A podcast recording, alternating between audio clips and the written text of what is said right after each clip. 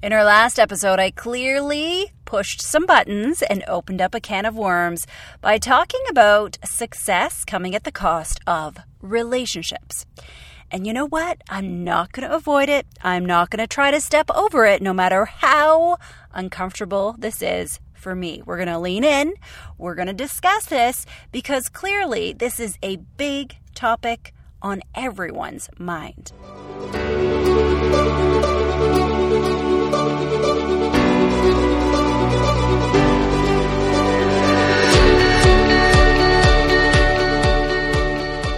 Hello, and welcome to Conscious Business. In our last episode, 171, The Truth About Your Success, I shared a big old chunk of tough love. Here it is. If your success comes at the cost of your relationships or your health, it doesn't count. Now, clearly the health didn't trigger anyone, but the relationships did. And I share this saying because this had a huge impact on me last year. It caused me to reevaluate a lot of things in my life and to shift my priorities in 2019. And so that's why I decided to do an episode about it a couple weeks ago. Now, it clearly had a big impact on many of you because in the last two weeks, I've had more coaching conversations with clients about relationships than I've had in the last like five years. And it's quite timely also because it's Valentine's Day this week, yes. Admittedly, a Hallmark holiday, I get it, but nonetheless, it's an opportunity to reflect and appreciate your relationships. And if you're not in a relationship, to get clear on what it is that you do want. So, Here's a look at what you're going to learn today. First off, I'm going to introduce you to quite possibly the most powerful relationship tool that you can use. In the second segment, I'm going to share a story of how I realize what I definitely don't want in a relationship. In the third segment, I'm going to talk about power couples, favorite topic. And then in the last segment, I'm going to share some wisdom from some powerful business experts and entrepreneurs, which I think you're going to love. So, get out of your head and into your heart, and let's dive right in, shall we?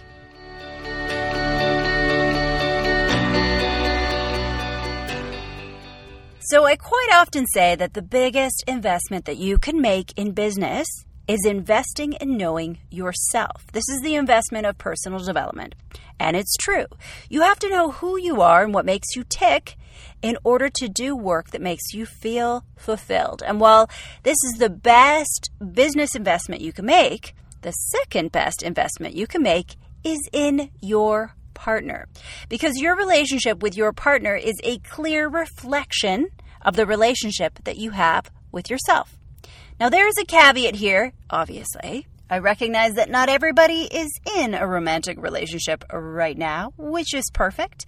And if that's where you are, then congratulations, because that's exactly where you are meant to be.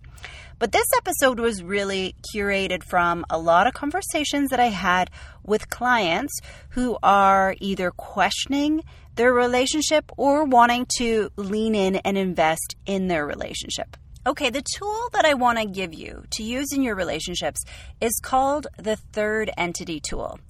Now, you might be wondering, what the heck is that? Well, I'm going to explain what it is, and I'm also going to explain how you can use it. So, the third entity, and we've talked about this before, is the relationship dynamic that exists between two or more people. It's an energetic thing that happens, and it's something that is going to be positive and happy and strong sometimes, and then at other times it might be strained or weak. And because it's an entity, it's constantly changing, right? Think of it like a living being. Now, we don't often think of relationships in this way, so bear with me. Usually, when you ask someone, hey, how's your marriage going? They usually stop. They think to themselves, oh, how's my marriage? Well, I'm still married. Yeah, no, I mean everything's fine. And and they just kind of have ticked that box. But is it? Is everything fine? When we put our attention on observing the third entity, it forces us to be conscious about what's really going on in the relationship.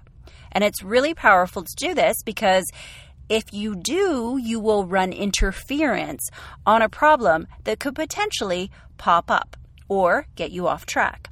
Now, a common example I hear is when both partners are really, really busy with their careers, or maybe they have kids and they're really busy shuffling their kids around, and so their partnership is getting really little to no attention at all whatsoever.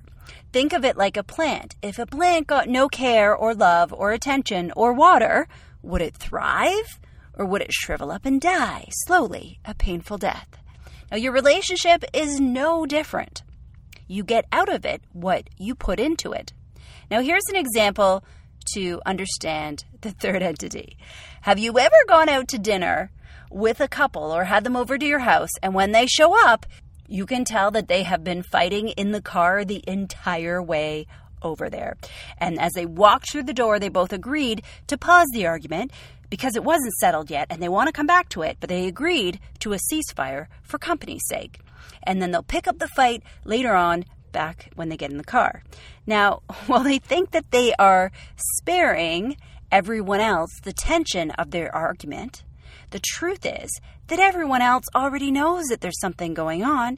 You can feel the tension in the air. You can see the forced smiles, maybe even observe the body language or hear the sarcastic comments. In this moment, their third entity is strained, it's tense. If we used weather as analogy, it would be cloudy and maybe a thunderstorm. Versus the opposite example, if they were out having fun, doing something that they both loved doing, like maybe they were both avid golfers and they were out golfing for the day. They weren't stressed. Their third entity would be really, really positive and really sunny. Your third entity is constantly changing. There are peaks, there are valleys. Sometimes it's positive and happy and light, and sometimes it's strained. No couple is perfectly happy all the time because there are so many factors outside of you that are going to challenge your relationship. So, quite frankly, the goal isn't to try to be happy all the time. The most important thing is to pay attention to the third entity or your relationship dynamic and name what it is like as you go along, especially when it's strained. You see, if you start to do this, you will notice that your third entity is a sign that you sometimes need to lean in and pay attention. And the truth is, most people take their partner for granted. It's the only relationship that we have where we take a public vow to invest in this partnership with someone and yet, ironically, it's typically the relationship that most people take for granted and invest in the least. Does that make any sense at all? Think about it. If you want to be a great leader, you invest time into your team and you have regular one on ones with them. You spend time with them, right? You know what's going on in their life. You run interference for their biggest challenges. If you want to have great friendships, what do you do? You invest time in your friendships and you keep these people top of mind. If you want to be a great parent, what do you do? You spend time with your kids, quality time. But when was the last time that you heard someone say that they were really, really proud of how their marriage was going? We talk about our career, our health, our friendships, but sadly, people very rarely brag about their marriage or their romantic relationship. I feel like it gets a tick box when people get married and it's a really big deal, but then we cross the finish line and that was that. Remember, just like everything else in your life, you get out of it what you put into it. So as you listen to this episode, check yourself.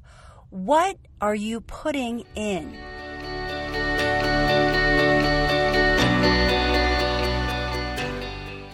Okay, I promised to share a story of how I realized what I don't want in a relationship. And yes, it's important to get clear on what we do want, yes, but paradoxically, it's also important to know what you don't want because that helps take you one step closer to what you do want. And I gotta warn you, this is not the most flattering story. It reveals that I can be very judgmental sometimes. And I'm not proud of that, but you know what? I'm human and I can't filter my gut reaction, but I do notice it and I presence it. So here we go. Years ago, I was out at a business dinner and I was in a deep conversation with one of my colleagues. He was from out of town, so it was great to have this chance, you know, to sit knee to knee and really have a good conversation. Now, he's quite a bit older than me. He's around my parents' age. And he was telling me about his family, and I love hearing stories of people talk about their family, about their relationships. And secretly, there's no better test of a person's character than to listen about how they talk about their loved ones who aren't in the room. Do they talk about them with respect and admiration, or is it disdain and complaining?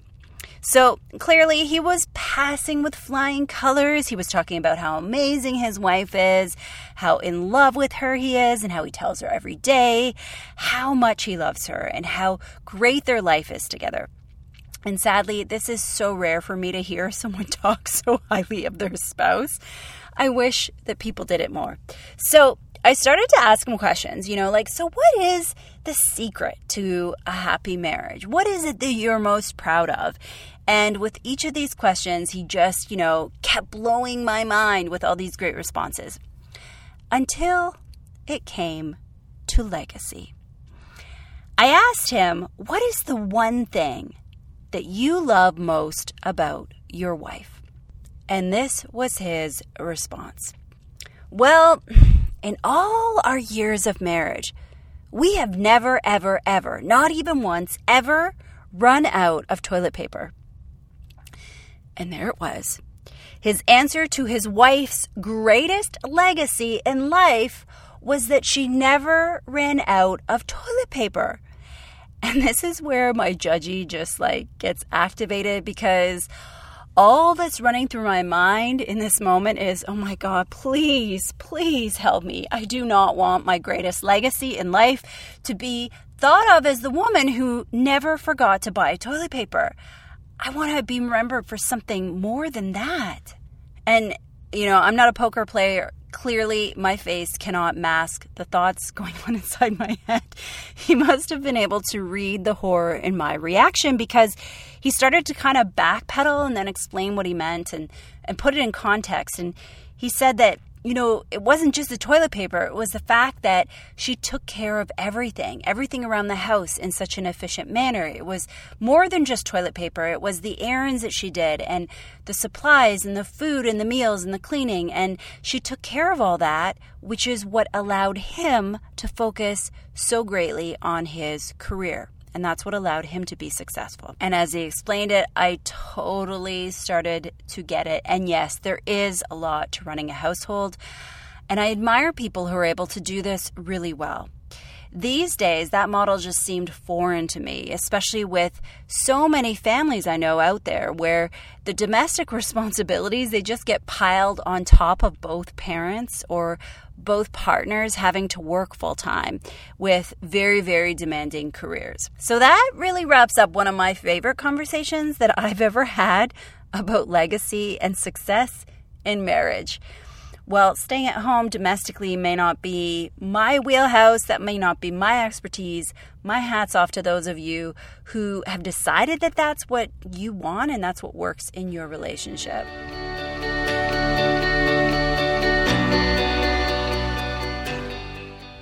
All right, so we're going to talk about power couples now. And for me, I have to confess, when I think of all my favorite couples, whether they're famous people or couples that are friends in real life, these are all equally partnered power couples.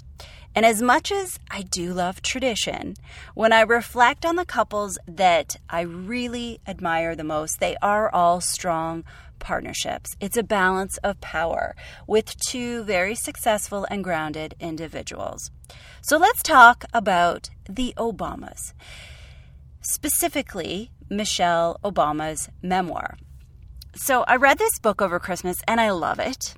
And I think this is probably where the seeds for this episode really, really came from. There's a couple really interesting things that I learned about their relationship from the book, things that really, really surprised me. Because they are one of the most admired couples in the world, I mistakenly believed that they were perfectly suited for each other and their relationship came easy, and I'm using air quotes around easy. I thought their relationship came easy. It was like a fairy tale, if you will, right? But after reading this book, I realized that that absolutely wasn't the case. They had a lot of really significant differences. They had a lot of bumps in the road that they had to work through to make their marriage work. So, in reading this book, I realized how fundamentally different Barack and Michelle are, not only in personality, but also in their upbringing and their family systems. And in some cases, this could have easily caused havoc in their marriage, but they used it as an opportunity to bring themselves closer together. So here's a few ahas from the book, things that really surprised me. First off, Michelle and Barack had very, very different childhoods. So Michelle was in a really traditional nuclear family where they sat down, they had dinner every night, and on weekends, they visited their extended family. Whereas Barack, his family was less traditional. His mom uh, got married and divorced two times, and he was raised essentially by his grandmother because his mom was living overseas. Second, they both had very, very different views of what marriage looked like. And this is something they had to address early on. For Barack, he saw marriage as an alignment of two people who could lead parallel lives without forging any independent dreams or ambitions. But Michelle, she explains that she saw marriage as a full on merger, a reconfiguring of two lives into one. Number three, they actually spent time, and she discusses this very extensively with a marriage counselor when they needed it in their marriage. She originally thought that she wanted to go into couples counseling, as I often hear, to fix, more air quotes, to fix her husband. But through the process, she actually realized that she had things to work on to improve in their marriage. Number four. So, for both of their girls, Michelle actually went through IVF to conceive. And I mention this because, you know, couples who go through IVF quite often, uh, it puts a lot of stress and tension on their marriage. And it also is important because she explains quite candidly. Now, these are both A type trained lawyers, right? And so she explains and puts it in context that we couldn't understand why we were both so successful in our careers. But when it came time to conceiving, that we just couldn't have a baby on our own together. And that was something that was really, really challenging for her. And number five, after investing in her education at not only one, but two very expensive Ivy League schools, her dream of becoming a lawyer did come to fruition, but it was actually Barack who inspired her to leave law and follow her true calling in life. So, still carrying the weight of all of her student debt, she took a huge pay cut and she left the law to pursue a career in public service to find a job that was more fulfilling to her. So, to sum it up, she said, You know, we work on our marriage and we get help with our marriage when we need it. So, there you have it. One of the most admired power couples in the world admit that even they need help from the outside every once in a while, too.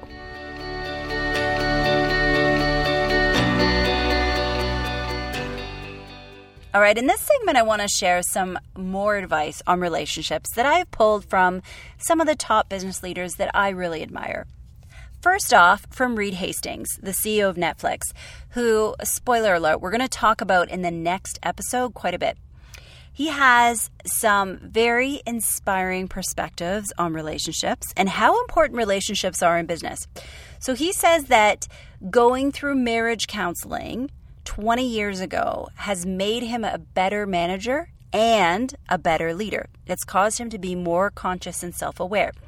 He says that the marriage counselor made him see that he was often lying to himself and to his wife because he would say that family is the most important thing to him, and yet then he would go ahead and work all night. The next advice comes from Arianna Huffington, who shares an interesting and you know, as you would expect, somewhat logical perspective on marriage. She says that having a partner allows you to take more risks in business, which is very true. I know a lot of entrepreneurial households where there's a single income, and I have to tell you, there's a lot of pressure on that person holding the single income. And lastly, relationship advice coming from Sheryl Sandberg, who, you know, I struggle to share this because it still breaks my heart that she lost her husband in 2015. However, um, she's been very vocal about talking about the relationship before, and actually, I just got her latest book, so I look forward to reading that. But she's always been such an inspiration for leaning into having a balanced relationship. And so I wanted to share some of her advice. I could not do what I do without my husband, Dave. Still, like all marriages, ours is a work in progress. Dave and I have had our share of bumps on our path of achieving a roughly 50 50 split. After a lot of effort and seemingly endless discussions, we are truly partners. And lastly, I have some more advice for you. Now, I put a shout out to my community asking for a little extra wisdom and insight about relationships that any of you guys have that you want to share.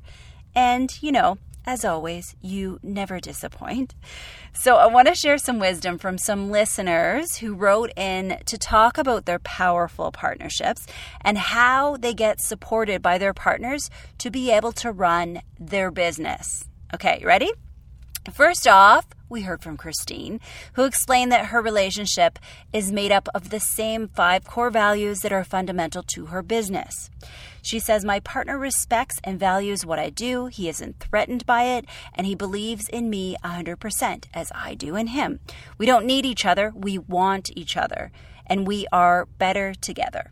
So thank you, Christine. And gold star to you for tying this back to core values. Very smooth, very, very smooth.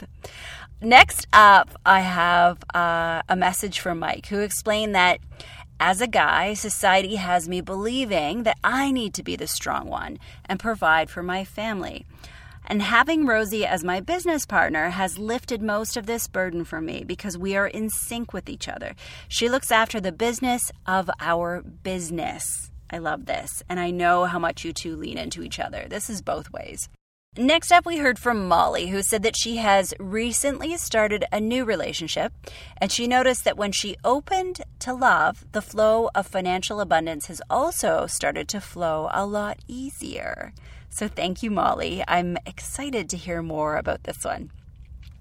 And next up, we have a beautiful message from Raisa. Now, George is the support system that lets me fly free and fierce. I know that I can reach that extra mile and try a scarier jump as he will be there if I fall down. He helps me to stretch further, just knowing the support is unconditional. We tested the theory of this last year a few times, and it certainly worked in spades for both of us, as it goes both ways. So thanks, Raisa. Uh, this one actually feels kind of like a Valentine's shout out. That's what I should have called this segment. Shout out to your Valentine because it's really, really beautifully written. And then I've got two more. One from Steve who said, he is grateful for some tough love. Here's what he said No matter what I have going on at work or in life, I know that my wife has always got my back. She is the one person in life who can, I can always count on to give me honest, objective advice, no matter how much it hurts. So thanks, Steve. And I hope, I really hope that this is a two way thing and that you return that favor for her. And lastly, but most importantly, Amy wants to give a shout out to her husband. So, having a very strong, wise, supportive, patient, oh, you guys are just, this is so beautiful. Having a strong, wise, supportive, patient, secure partner has really supported me with starting and growing my business. He has never once complained about me working, going away on trips. I think being with someone who is secure in themselves and knowing we are secure in our relationship helps immensely. I couldn't take a lot of the risks without him by my side. I also think being with someone who is more logical, business minded, has helped me. I value his feedback and he knows me so well. Thank you, Amy. I know because he's there to take care of you, you get to help all your clients and do your magical retreats.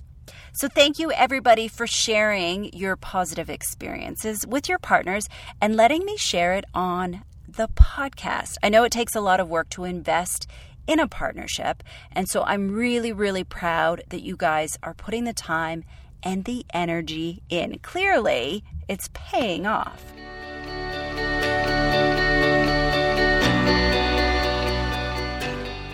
Okay, it's time to start wrapping up this episode on investing in your partnership. So don't forget to start to observe your third entity, right? This is your homework. Your third entity is your relationship dynamic that exists between you and your partner or between a bunch of people, say on a team or in a family.